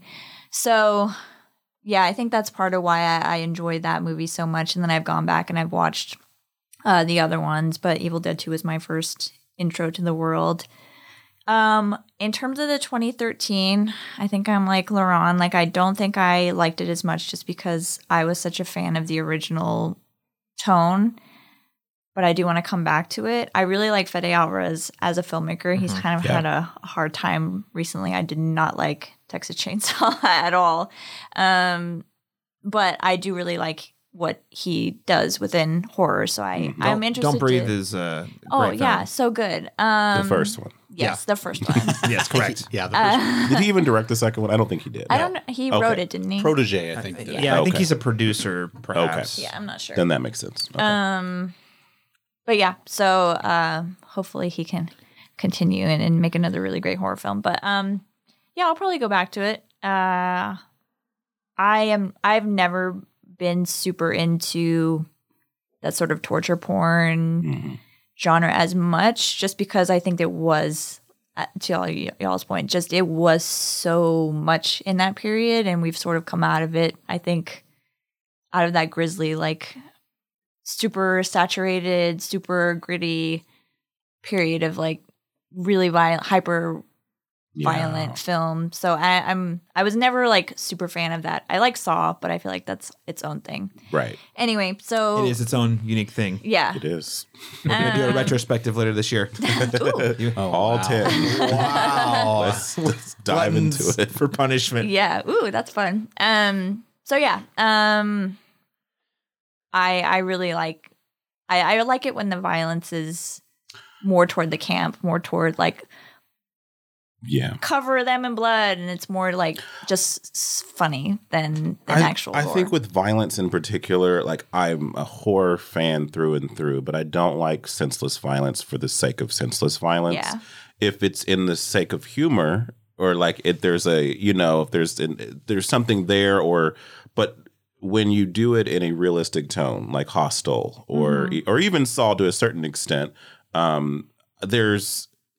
If I'm watching people body, I think to the latter end of Saw, I like the first couple mm-hmm. because there was there was some psychological grounding. There was a moral, uh, you know, struggle between the characters. Like, they done something bad, you mm-hmm. know, and and here's uh, their their their you know they, their penance. They have to do something, um, sacrifice something. That's interesting to me on a mm-hmm. psychological level. But to watch someone be run through the ringer. And it's there's just no hope. They're hopeless, and there's no. It feels that is, twenty thirteen does in fact feel yes. like a hopeless. That is hard for me. I, I That's think, a yeah. hard watch for me. So, and I feel yeah. like a lot of I think a lot of that period of film too is is focused very exclu- with it being like a final girl. It's usually like a lot of sexual violence mm-hmm, too against mm-hmm, women that mm-hmm. I never really. Mm-hmm. Yeah. Well, um, I mean that's and that's in the, the yeah, yeah. yeah. There's some of that in the movie yeah, yeah. for sure. But yeah. at the same time, like my favorite, one of my favorite like. subgenres of imagery within horror is just like cover that female protagonist from head to toe in, in blood. blood. In blood. In yeah, blood. I love yeah. that. It does do that. Yeah. Yes. It does do that. If it gives us that catharsis, because if you get the character goes through it, and yeah, they can go through horrific things that are, they're not supposed to be enjoyed. We're not supposed to enjoy someone being raped or tortured. Mm-mm. But Mm-mm. if we get to see that character return and and take all that back and, you know, and it turns, you know, where this, the pendulum of power, the power struggle yeah. structure changes. That's always satisfying as yeah. a viewer, especially in the horror genre. Like that's what the final girl is. You know, she's been through hell and then she comes back and the bad, the baddies get the, you know, you yeah. know, so yeah. Unless it's in a Sam Raimi film. See, that's what I'm saying. Sure. And hell comes to her. And there's yeah, nothing exactly. we can do. uh, yeah. So funny enough, I think the only time we've talked about, we've talked about Army of Darkness on this podcast via a Tower Theater screening several years ago. This poster hanging on the wall, directed or uh, uh, designed by Zachary Burns, friend of the show. And I I saw that one first. So also uh, grew up in a somewhat sheltered household. This I love all the movies I was told I can't watch. Yeah. Um, and so Army of Darkness, Evil Dead, my exposure to those was on television. So I really I saw Army of Darkness in high school on T V and loved it. Mm. The T V cut, which is obviously not the same as the real mm-hmm. movie. And I didn't actually see Evil Dead two until I got to college. And I was like, yeah, Army of Darkness is great. And they're like, did you see Evil Dead two? And I was like, well, yeah, I guess there's another one before that. And they're like, yeah, but it's not the same movie. And I was like, well, what do you mean? You know, because this is the Army of yeah. Darkness is a very dark fantasy. It's its own thing. Uh, like, it's like yeah. Terminator and Terminator two. Yeah. yeah. yeah. yeah. uh, so I, in college, I watched Evil Dead two, and uh, I, I think I, I really enjoyed it. It's it's one of those, though, where I, I think kind of like a weird comparison, but like, the first time I watched Evil Dead two, I enjoyed it, but it was kind of like watching Monty Python and the Holy Grail the first time, where I was like, I mean, yeah, it was funny, it was good, but I didn't get it. Yeah. It was only through kind of reading up on it and listening to, to people talk about what they liked about it and then rewatching it with various groups of people where I really started to appreciate the, the, the, the way the pendulum swings from like the, the over the top gore uh, yeah. to the silliness and oftentimes both at the same time. Uh, Cause the first time you see it, you're like, what is, what is going on? It's this not, a, it's not, what am I, how am I supposed to feel? You yeah. know? If you come to it late, it's not immediately palatable. That's right. for sure. If you watched it when it came out, then there's also that nostalgic aspect of it too. Mm-hmm. But like, if you come, like if you watched it for the first time today, It, it would take a minute to under, un, unwind all of the stuff that's that's kind of being well, meshed I, together. And I it. watched it before I was really trying to un, like really wrap my head and study film and film criticism. And I, I think and at a higher level than I was in yeah. high school, for example. So it really took a lot of me trying to get on the wavelength of the movie. Mm. Now, that said, I love Evil Dead too. It, I think it's a really fun time. I, I've really leaned into the horror comedies in general. I just really appreciate what they're doing. So I really like Evil Dead two quite a lot. I love Bruce Campbell. I think his performance is just awesome. So many quotables from that movie. Mm-hmm. Uh, yeah. I mean, the scene with the hand is just really great. And I also love it now. It's it's like a it's like a meme. But like, you know, no, I don't. The, I wonder if kids understood wh- why all the adults were laughing in Doctor Strange when he was Bruce Campbell was just punching himself. You know, it's a nice little nod. Um, so I love all that about it. And then I watched the first film after the second film. And I was like, yep, there's a reason I watched the second film. And again, it's one of those where I appreciate what it did because it was made for virtually no money. It was a passion project by Sam Raimi, and we wouldn't have gotten these other films had he not done that one. Yeah. But I also feel like that's the one that definitely feels like you you go to this for historical um, reasons. Yeah. I not it. Because it. It's like I, it. I enjoy it. Now I don't want to knock if people enjoy it. That's great. Two is definitely an elevated version of one. Exactly. Mm-hmm. Well, that's and the thing. So, two does basically one plus more. Yeah. One gets, with more of a budget with yeah. more of a like, okay, we're investing in it a little bit more. And more of an so, identity too. Yeah. It, like it knew exactly what it wanted to be. Yeah. Yeah. So, um, it's a long way of saying uh, the Evil Dead. I, I feel like the evil, unless you grew up with it, I do actually think that, you know, sometimes you, you put this uh, out there too. I, I do think it's an acquired taste. Yeah. I, I think you actually have to, if you don't come to it early, you kind of have to really wrap yeah. your head around what is it that people like about these things. Yeah. yeah and one thing that keeps coming up is that like uh, watching with other people or mm-hmm. like taking other people's opinion into fact, I think helps reinforce the strength of the film. I definitely think you have to watch this with other people. Yes. Mm-hmm. Yeah. Yeah. Yeah. And it's, I think at the time you would consider it experimental horror, you know, what's now it's been so influential that this kind of tonality is, is imprinted on a lot of different different franchises. But I think at the time, mm-hmm. it probably felt very, I don't say avant-garde, but you know what I mean? It felt very like, you know, not your traditional horror film. Mm-hmm. You know yeah, definitely. I mean? They were definitely trying, playing with tones, yep. playing with, you know, and so...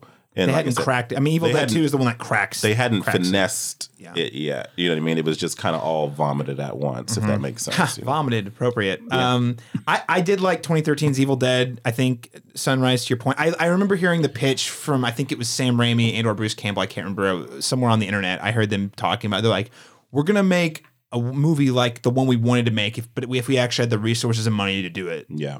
And I thought the idea of that was really compelling, and I thought they delivered. I mean... It's gruesome, it's mean, it's harsh, but when you really boil the plot down, I mean, those movies are pretty, like, the premise is pretty intense. Like, you're talking about summoning demons from this Book of the Dead, like, and all these crazy, awful things, the worst imaginable things that could happen to you happen to you. It's a pretty messed up premise, and if you're making that and adapting it to kind of a more, like, uh... like, I don't know, realistic, gritty, you know, real, air quotes, real world perspective, it's...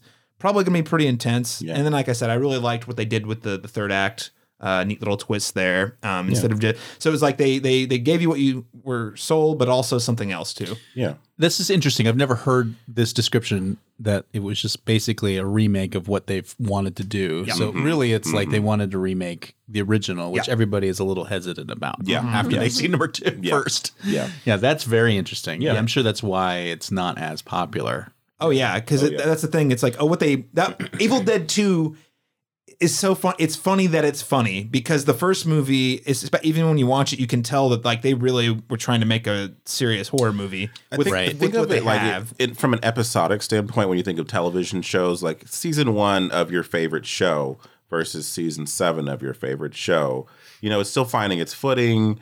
You know, you liked it enough to continue watching, but it didn't quite, you know, like it wasn't its thing yet. It hadn't it hadn't been fully realized yet. And I think as we all will talk about the, the movie we're getting ready to talk about, um, we've we've finally kind of come to the healthy medium of all of those different things that have mm-hmm. been established throughout the franchise. Well, like. That's the challenge, though. Like, you know, and the big question mark about this this movie when they started marketing it is, is this going to be more of a spiritual successor to two, more of a successor to twenty thirteen the twenty thirteen film, somewhere in the middle? And I think, you know, uh, we're going to talk about that. But first, Sunrise, I, I did want to ask, you mentioned the energy in the room at South by Southwest. Uh, yeah. Elaborate. Tell us a little bit more. What was uh, your experience watching the film at the world premiere? What was the audience vibe and energy during the screening? Well, uh, I definitely um, – every year I keep a list of like what the best theatrical audiences are. And uh, this year, this is so far the top of the list. It was like the greatest audience uh, this year, who was just so into every moment, everything that happened in this film. Uh, excitement, um, everything leading up to that particular moment, a lot of like creaking and like breathing in and like, you know, like uh, inhaling greatly uh, out of anxiety. Anticipating terrible things. Uh, anticipating terrible things, um, cheering mm-hmm. and clapping, and so much so that I like missed plot points or like uh, dialogue that seemed important. Um, so yeah, rousing audience. It was really great energy in the room. And I'm sure there were just, you know, uh, Beyond fans that were there. Um, so, uh, that was the audience. Um, at the end, there was a Q and A between, uh, the director, the two leads, um, and then the two executive producers, uh, Campbell and Raimi. Mm-hmm. Um, and the Q and A was brief. Um, a lot of the time was really given to the director and the two actresses. I don't think that there was ever a question that was actually posed to um, Raimi or Campbell. Interesting. Just out of time, I think. Okay. They had to get everybody out of that theater. And it was like the largest, you know, it was the Paramount. So it was like, you know, fifteen hundred people. They had to and, get you had out that, that and you had that one jerk who booed the movie and got kicked out. Yeah. That, yeah. That was, up, that was, that ate up a valuable one minute. I'm serious. One minute in those Q and A's goes a long way though. Yeah, definitely. Yeah. Like that, I mean, that, that was a moment where Bruce Campbell Campbell did like can, kind of stand up and like he, you know, it was like F you basically. And, you know, the audience was surrounding that, you know, support of um, of Campbell. Uh, basically, it was just a hater saying his bit, you know, mm-hmm. um, and not the appropriate place or time to do that. Um, the world premiere of the movie, you're going to boo the movie and to right. the people who made the movie right. who can see you. Right. Yeah. Destroy yeah. him. Yeah, Destroy exactly. Him. Yeah. um, some people thought it was like planned just to like, you know, confirm yeah. how much the audience was in support of the film. I don't think it was. It definitely seemed like that guy had had you know, way, way too, too much many drink. Yes. Yeah. And uh, probably shouldn't have been in that film. Um, but uh, yeah, just like a lot of talk about family on set and that, you know, it was like a nine week shoot and maybe nine days toward the end, they got COVID. Oh no. It's, you know, so they got to spend time and bond with each other. Um, so it felt, it felt like a, a healthy set, you know, mm. and, it, and they definitely it's emphasized all things considering, all things considering. Yeah. It seemed like, you know, they, they had a good family environment on set, but, Um, other than that, not too much that was revelatory other than just the fact that the audience was willing to stand up against this one particular hater. Mm-hmm. Love but, to see it when the audiences come together. Well, Sunrise, what did you think of the film, Evil Dead Rise? Um, I, um, okay, so I've seen it twice. I watched it at the audience in that particular premiere, and uh, it gets a premiere bump. Like, it was so energetic. Every moment was working, including moments that in the second viewing uh, did not work as well for me. Okay. Um, I felt like I really got the things that I was wanting from um, my claims about whether or not uh, there's some story. I feel like the the bonds between the siblings was really interesting to me. Uh, the performances were really great from the two leads. Um, the young child, Cassie, I thought uh, the performance of that child was really great. Um, I thought like it was having difficulty trying to balance the tones that maybe people were wanting. There are moments that um, – it does go into kind of like almost verging on humor. Um, But it, I feel like it was not quite as successful as it as it could have been. Mm. And then there are moments where it kind of goes into the violence. And because of maybe the melding of the visual effects and the special effects, I felt like it was not as effective. Um, I felt like the the violence was grounded in some sort of reality that I understood. Like when something happened to someone, I really felt, felt like I, I felt it, mm-hmm. you know, like, you know, the objects or what was happening to the body. I like felt it. You felt the cheese grater rubbing on the skin. I de- yeah, that was definitely a highlight. Uh, I think there was a poster at South by that was just the cheese grater as the apartment building. Gosh. Oh, no. And, it didn't have yeah, flesh on it, did it? It did not have flesh on it. Just little chunks uh, of skin. But after the screening, they did give you like a candy bag with like, you know, like red vines or whatever and a cheese grater in there, a small oh, mini cheese grater. Amazing. Love it. Yeah, it was great. That was the best part of it. Um, but yeah, the cheese grater, uh, that was very effective for me. Um, I felt like the suspense kind of building toward the end and the climax was effective, and, and uh, the sort of like reversal about uh, The Shining. I felt like there's like, you know. Yeah, there's a lot of Shining nods in there. I yeah. mean, well, I don't want to spoil it, but there's definitely some very clear yeah. nods to The Shining. Clear in the nods. Mm-hmm. But it, the perspective it takes in yep. contrast to The Shining was mm-hmm. really interesting to me. Yeah, yeah, absolutely. Um, yeah. It's very enjoyable, I will say, uh, ultimately. Uh, there was something I felt like was always keeping my interest. The performance, uh, the form of the violence, the story, uh, the lore, um, with a little couple things that I felt like could have been refined a little bit better. But overall, I had a good time. Pretty positive with some minor caveats. Yeah. Yeah. yeah, yeah. All right. Jo Light, what did you think of Evil Dead Rise? With this one, I have liked it more and more since we saw it on Thursday. Like, I just keep thinking about how fun it was. I think our audience was also obviously not a South by audience, but really, really fun. Um, yeah, I mean, it's all, I think I could say it's pretty much everything I would want from a horror film.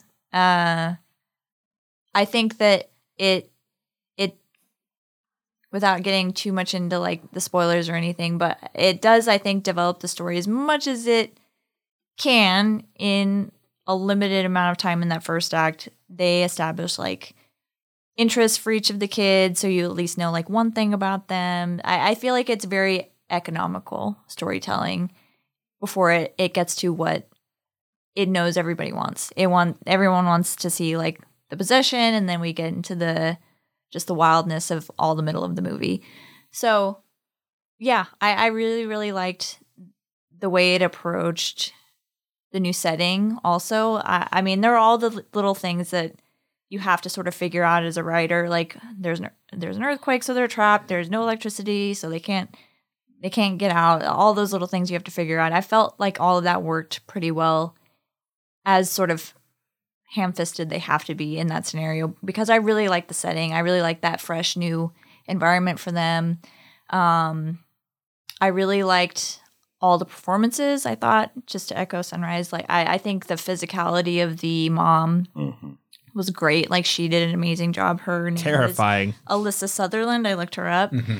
Um, yeah, I thought she was amazing. I just loved every time she was on screen, and her like possessed form was just really, really fun. Mm-hmm. A plus. Yeah, I really, really enjoyed her performance.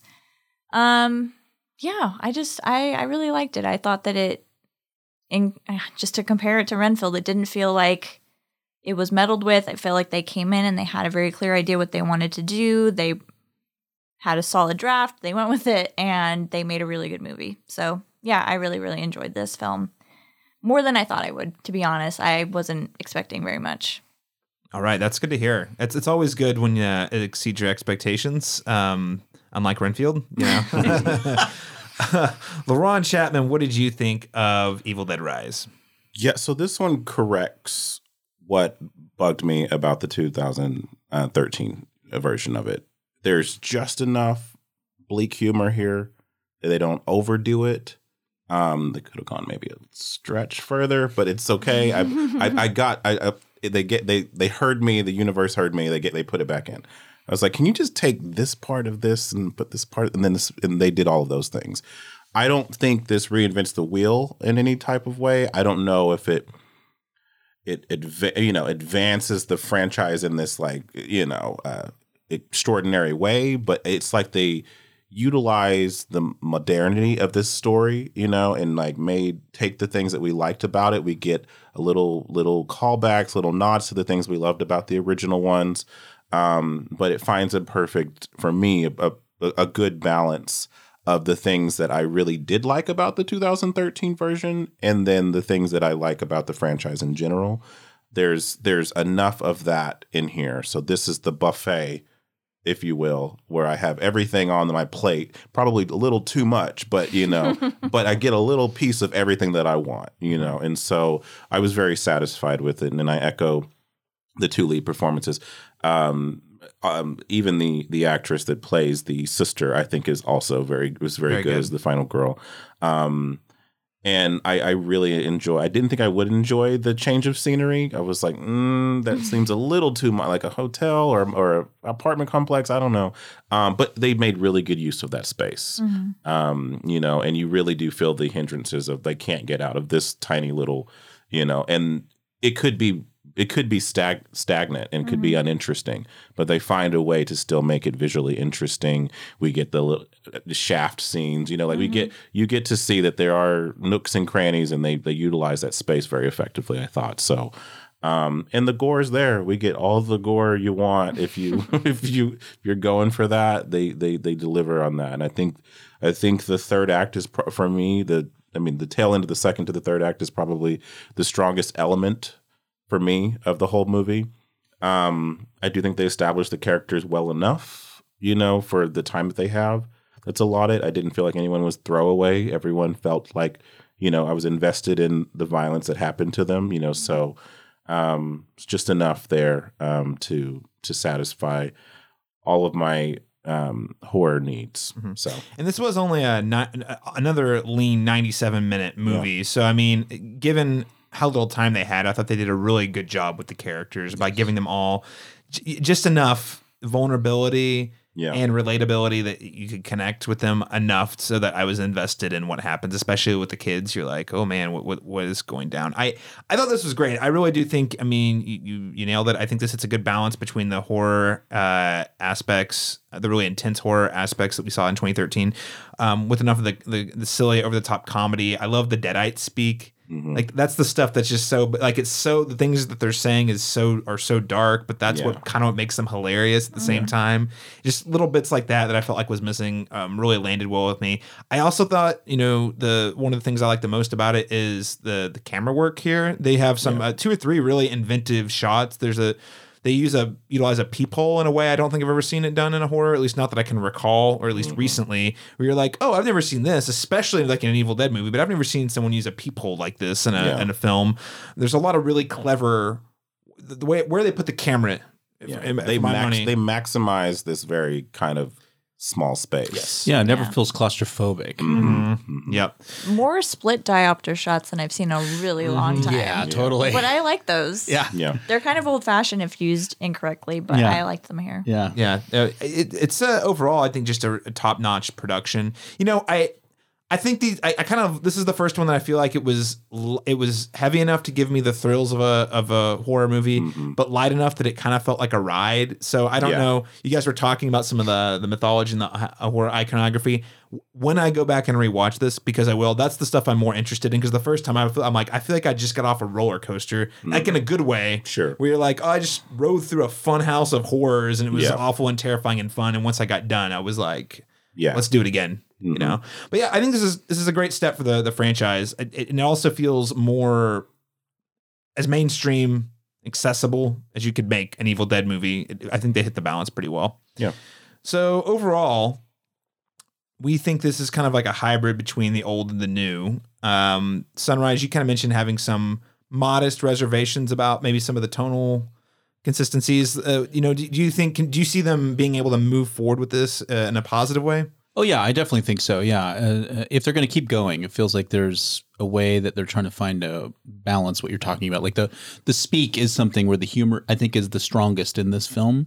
There are moments where it's like in the peephole for some reason. Um, the stuff that goes on in the hallway, I thought, was like the weakest when it came to the tone. It felt like they were still trying to figure out how to mm. manage mm. um, how some of the violence might be humorous, or how the interactions between humans and through this the vi- tiny demon. lens. Yeah, there was something that wasn't quite. I wasn't quite sure about the humor of it. Um, there, but uh, yeah, it felt like it was um, a good direction. Like the fact that everybody was hesitant, I think, about this new location mm-hmm. and it expanding. I think it was working. Um, yeah. yeah, but that I feel like the attitude and the personalities of the demons, mm-hmm. the Deadites, I feel like they are uh, probably that's going. It feels like it's going in a new direction. It feels like it. Yeah, yeah. Could expand into something more, and I feel like if they were going to do something, I feel like that. I'm anticipating that's where it's going to go. We're going to learn a little bit more about those it's personalities. More subtle, because like I think in the old ones, you it's so hammy, mm-hmm. like they're they're it's theatrical, you mm-hmm. know, almost. But here, it's like they just deliver a chilling line, very deadpan, mm-hmm. and it's like, oh, that's it. You, nervous laughter from it because so what they said is so culture. ridiculous, but it's also like. You know, it's re- also very disturbing, you know, like, so I liked that approach to it. I think it works um, a lot more. Um, and it makes sense, I think, as we're as this franchise does become more modern, you know, and we're trying to, like, you know, satisfy the people that like this franchise. But then also, you know, there's people who just like horror movies are just going to attend this because it's the new thing. And and and making sure that we're finding we're, we're appealing to both sides of this, uh, both demographics, if that makes sense. So. Well, I do think if if they are going to make more of these, which and we'll see. I mean, it took them ten years to make this one, but you know, Sam Raimi and Bruce Campbell have indicated that they plan to make more more frequently. Mm-hmm. You know, every couple of years. You know, if they do more, I do think giving the Deadites more distinct personality and, mo- and cl- uh, I don't want I don't want the motives to be too clear, but clearer motives, I think, mm-hmm. could help them draw a through line in these movies. Whereas otherwise, it's just sort of who found the book this time, where and when, mm-hmm. you know. Um, so I, there's there's a lot of potential there. Uh, Joe, I mean, what do you think? Uh, do you want to see more Evil Dead? In different locations, you want to be back in an apartment. What are you? What are your thoughts on the future of the franchise? No, yeah, I think I think they're on the right track. I just, I, I think I agree with what everyone has said already. I I liked that there were some fresh elements, the location, the actors, uh, the way they treated uh, the Deadites, the way they uh, introduced the the reading. I thought was. Again, it can be a little contrived, but I was okay with it. Like, still I, creepy. Yeah, it was still creepy. Yeah. Um, yeah. So great sound design. Mm-hmm. Oh yeah, sound design. This is great. Oh yeah, whole movie, awesome. Yeah. Um, so yeah, I think there's plenty of room to play. I think that they can do a lot here, and I would, I would watch it. I mean, I'm one of those that LaRon said I'm, I'm going to show up regardless. Right. Well, my thought is, if this is the fourth one they've done, that it's using that specific formula because I'm removing Army of Darkness, which does not adhere to to the you know, yeah, yeah, it's its own thing. Yeah. Um, I'm like, well, at this point, we could just say Evil Dead's its own sh- subgenre, which is, hey, you know, the the, the plot elm or the, the formula is there. Hey, these people find this book. They, for one reason or another, read from the book. It summons Deadites. Things go crazy, and your protagonists have to figure out how to get out of it if they if they can't if get out of it, can, yeah. right? And I'm I'm like, well, just take that, and I don't know. Maybe this is the lazy way out. There's probably better ways to do it, but like, you, LaRon, you and I were talking about this.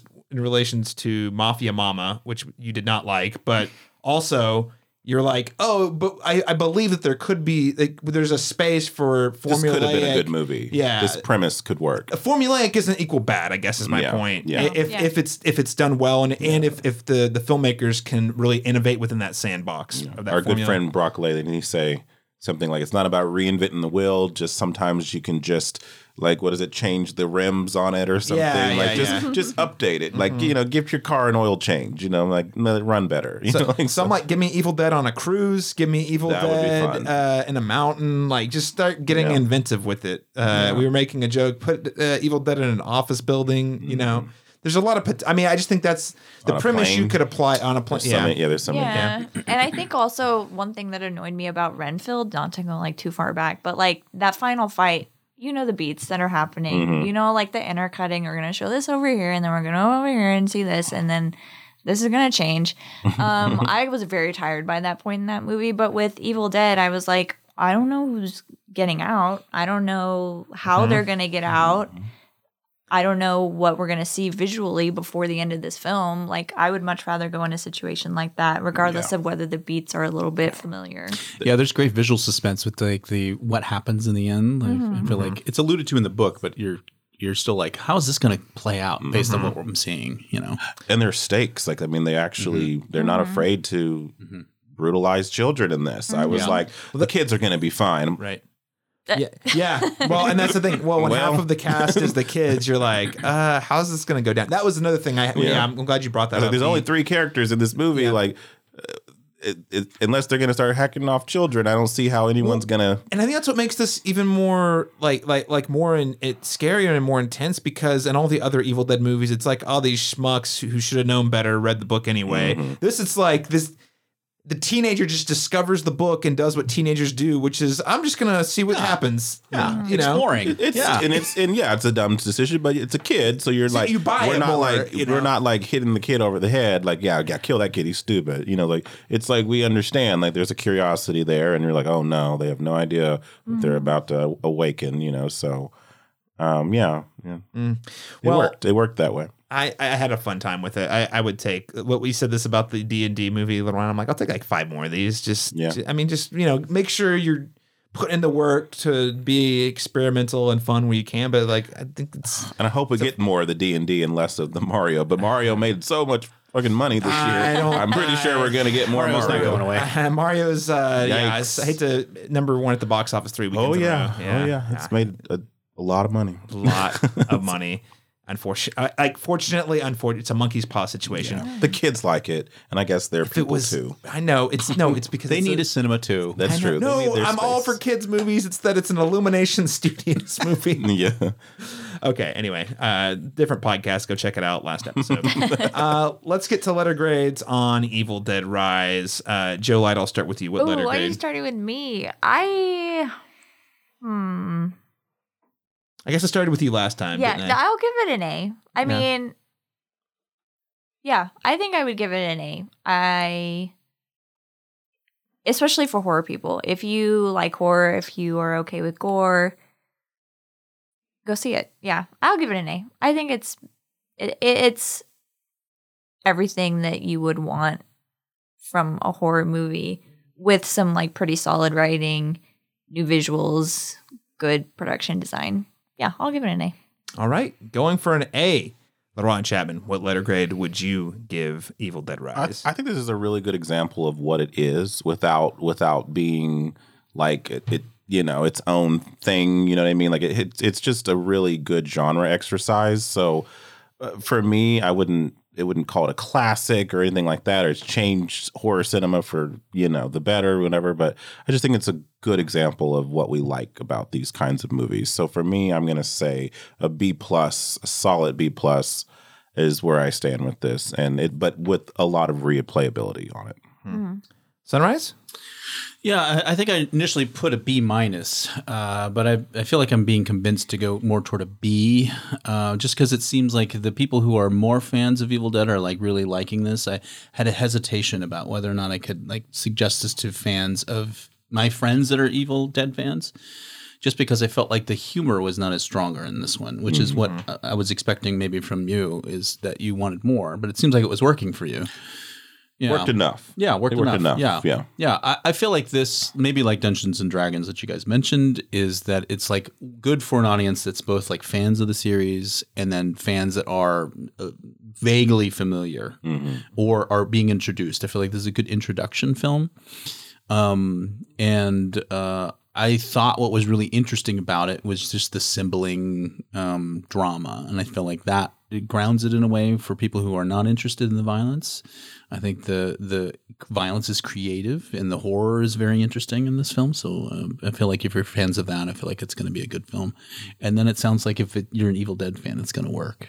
So yeah, yeah, yeah I'd say so. Uh, I mean, I'm I'm also going to give this a B plus. I I it, with the kind of the caveat being.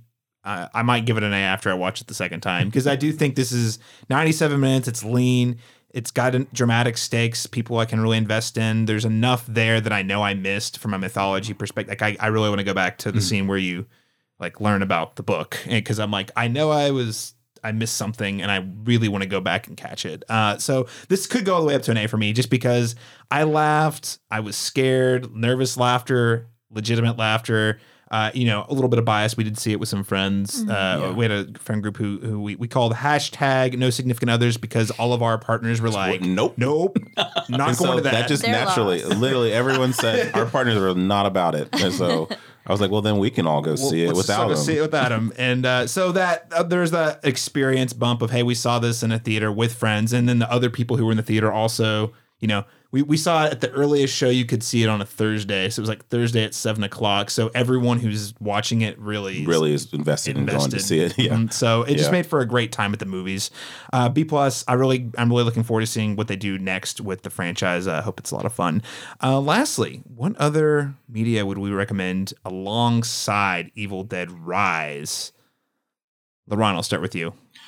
What came to mind um, that I really liked of. Uh, was kind of a reimagining of the same kind of material was uh, the, the most recent Hellraiser. Mm. Um, because oh, yeah. there was another one where you take something that's beloved and you it, you add a lot of modern sensibilities to it.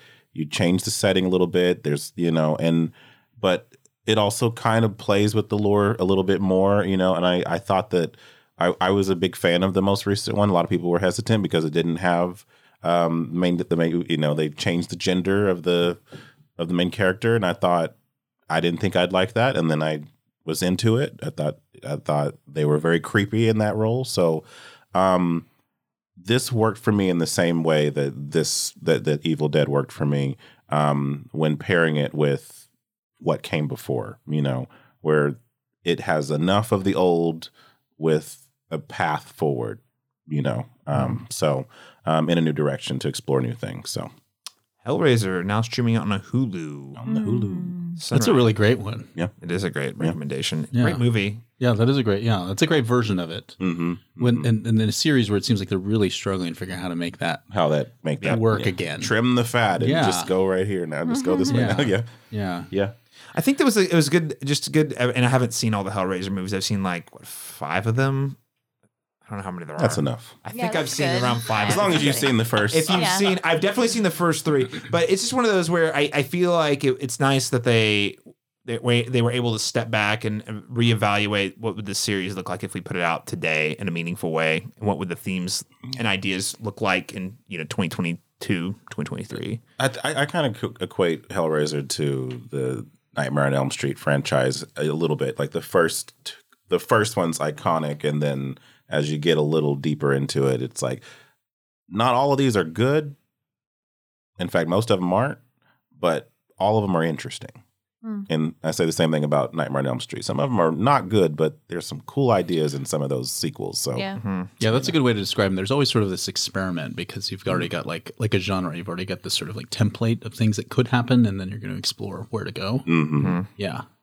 I don't know yep. if it's good, and I haven't watched it in at least ten years, but I really liked The Dream Child growing up when I you know, yeah. number five. Yep, sure. Just a lot of interesting, interesting. visual choices. Yeah. yeah. I don't know if it's, I don't, haven't watched it in a while. It's probably not good, but it is I think interesting. I like the Dream Warriors one. That Dream Warriors. Cool. That's, I think that one's actually, that one actually is probably good. Yeah. I think. Yeah.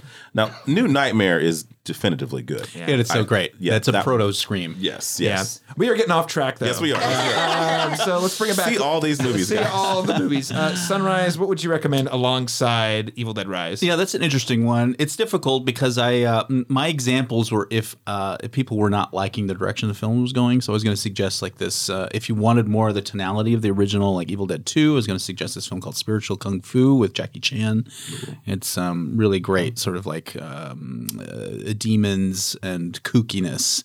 Um, and it sort of feels from that time period. But there's just uh, the reimagining of a franchise and the sort of like successful entertainment and really great performances, interesting story that is not related necessarily to like ghouls and lore. Uh, I would say uh, Mad Max Fury Road is uh, very similar in its like execution style, its intensity, mm-hmm. and the enjoyment. Um, it's not really along the lines that you would think, but that's what I would suggest maybe. So that is another, what was it called again? The original uh, the original suggestion, Spiritual Kung Fu. All right. By um, Lo Wei. It's got Jackie Chan in it. It's really kooky and fun. Okay. Yeah. Must see. Yeah. Um, again, Mad Max is an interesting comparison because that's another movie where – It's like it feels kind of like a ride, mm-hmm. but you could. It's, that's part of what makes it super easy to rewatch, mm-hmm. and like that's why I'm eager to go back to this because Mad Max, like I assume Evil Dead Rise, there's like a lot of different ways to read it, a lot of mm-hmm. little mm-hmm. pieces to pick up mm-hmm. on. Yeah. I think there's different perspectives that enter the film through. Like if you're yes. thinking, I want to. How does this character uh, play out, and what is their perspective? I feel like it's very similar. Mm-hmm. Great recommendations, Jo Light. What would you suggest? I'm gonna go a little more on the nose and say Cabin in the Woods. Yeah, uh, that was a fun one. Just a really fun exploration of that entire genre and how silly the situations can be and how uh, unaware the characters can be. It's just a really fun sort of satirical look at that whole world, I think. I love that movie. Mm-hmm. Try to rewatch that one at least once every couple of years, if not every year. Yeah. yeah it's it also time. plays with its setting a little bit, too. Yeah. We're in the woods, but there's also something else happening. Yeah. Mm-hmm. You know, also say Sam Raimi's uh, Drag Me to Hell. Drag Me to Hell. It is a fun, yeah. lean, ninety minute Sam Raimi. Yeah. That was actually my recommendation. I was going to recommend uh, both Darkman and Drag Me to Hell oh, on yeah. the Sam Raimi right. side, just if you're into more Sam Raimi films. I mean, o- the obvious ones are, if you haven't seen the other Evil Deads, go watch those. But I really think Drag Me to Hell feel, feels like Sam Raimi as the director perf- kind of perfecting that. I want another one of those. Yes, yes. Yeah, definitely. Yeah. yeah. Please give me Drag another me one of those. Also. Yes. Yes. yes. yes. yeah, um, there you go. I'll also throw drag out. Drag me the, back to it. Yeah. yeah, drag, drag me back, back to hell. hell. Justin Lin, round two. Uh, The Exorcism of Emily Rose, I think, is a great film. If you're looking, if you want something that really is leaning out more into the actual drama, uh, mm-hmm. I just think it's an un- very underrated uh, Scott Derrickson film.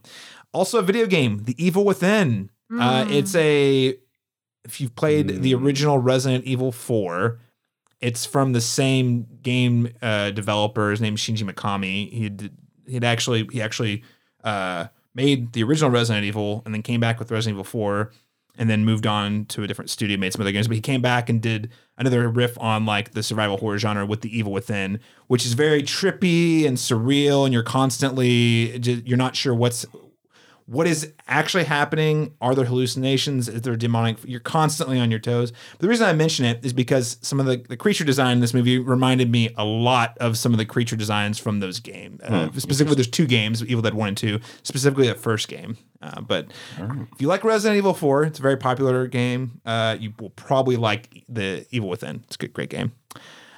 All right. Well, those are our spoiler-free reviews of Evil Dead Rise.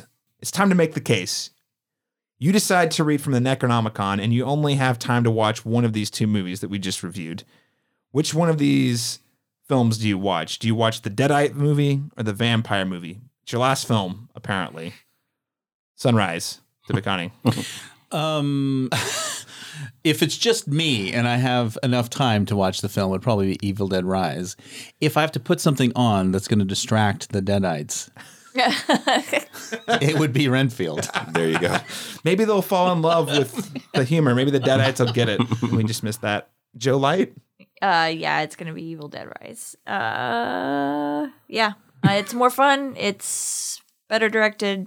It's better everything. Just watch that one instead. It's better everything. Yeah, yeah. Watch it twice. Yeah. LaRon Chapman, are you going to argue with that? Not at all. Evil Dead Rise through and through. No competition. yeah, no contest. Yeah, not much. To, I mean, we've said it all in the review. Uh, Evil Dead Rise is just a much better film, more rewarding experience, and uh, more fun. Ladies and gentlemen, thank you so much for joining us this week. Um, I want to close up by letting our listeners know where they can keep up with you and uh, all your work online. Any, just really quickly, do we have any final thoughts you guys want to chime in with before we wrap up today's show on either of the films? All right. Jo Light, where can people follow you and your work online? Uh, yeah, I'm on Twitter at Joe underscore Lightly, and my letterbox is Jojo Binks one. Nice. Sunrise Tippeconnie, where can people find you online? Um, you can probably find me on Instagram, which is very minimal in its activity, or on Letterboxd. It's uh, just Sunrise, I think, on Letterboxd. Mm-hmm. Out of curiosity, uh, Dead Center, not too far off, uh, around the corner. Yeah. Yeah. Yeah. Uh, yeah. You could, you know, come to Dead Center. I'll be presenting work there. You can see some of the programming. That'll be from June uh, ninth to the eleventh. Of course, yeah. LaRon will also be there. I will also be there working as well, presenting films, moderating films, and celebrating independent, local, and abroad cinema. So we're Very excited about that. Yeah. You guys are both awesome. So glad you're part of the team. Uh, always look forward to both of your introductions to films. Uh, it really does enrich a, a lot of the experience. So thank you all for the work you're doing over there. And thank you for your time today. LaRon, where can people follow you online? You can follow me on Facebook under my name, LaRon Chapman. And or if they want to follow my uh, letterbox reviews, you can follow me at black underscore cinna underscore man. Awesome. And of course, listeners, you can keep up with me uh, on Twitter, Instagram, and Letterboxd, all at C Masters Talk. That's letter C Masters Talk. Uh, Letterboxd, I've been uh, pretty diligent about getting reviews up for each week, uh, every movie I see. Uh, Twitter, mostly the reviews plus random succession GIFs and memes these days. Uh, and then um, Instagram's just mostly fun photos, like the photo we took uh, for this podcast. Uh, and of course, if you want to learn more about the thoughtful conversations on film we're having, we have an essay going up this week. It should be live by the time you're listening to it, um, from Daniel Bokemper about the movie Beau Is Afraid. A lot to unpack in that movie, so much so that we also have a podcast coming out next week.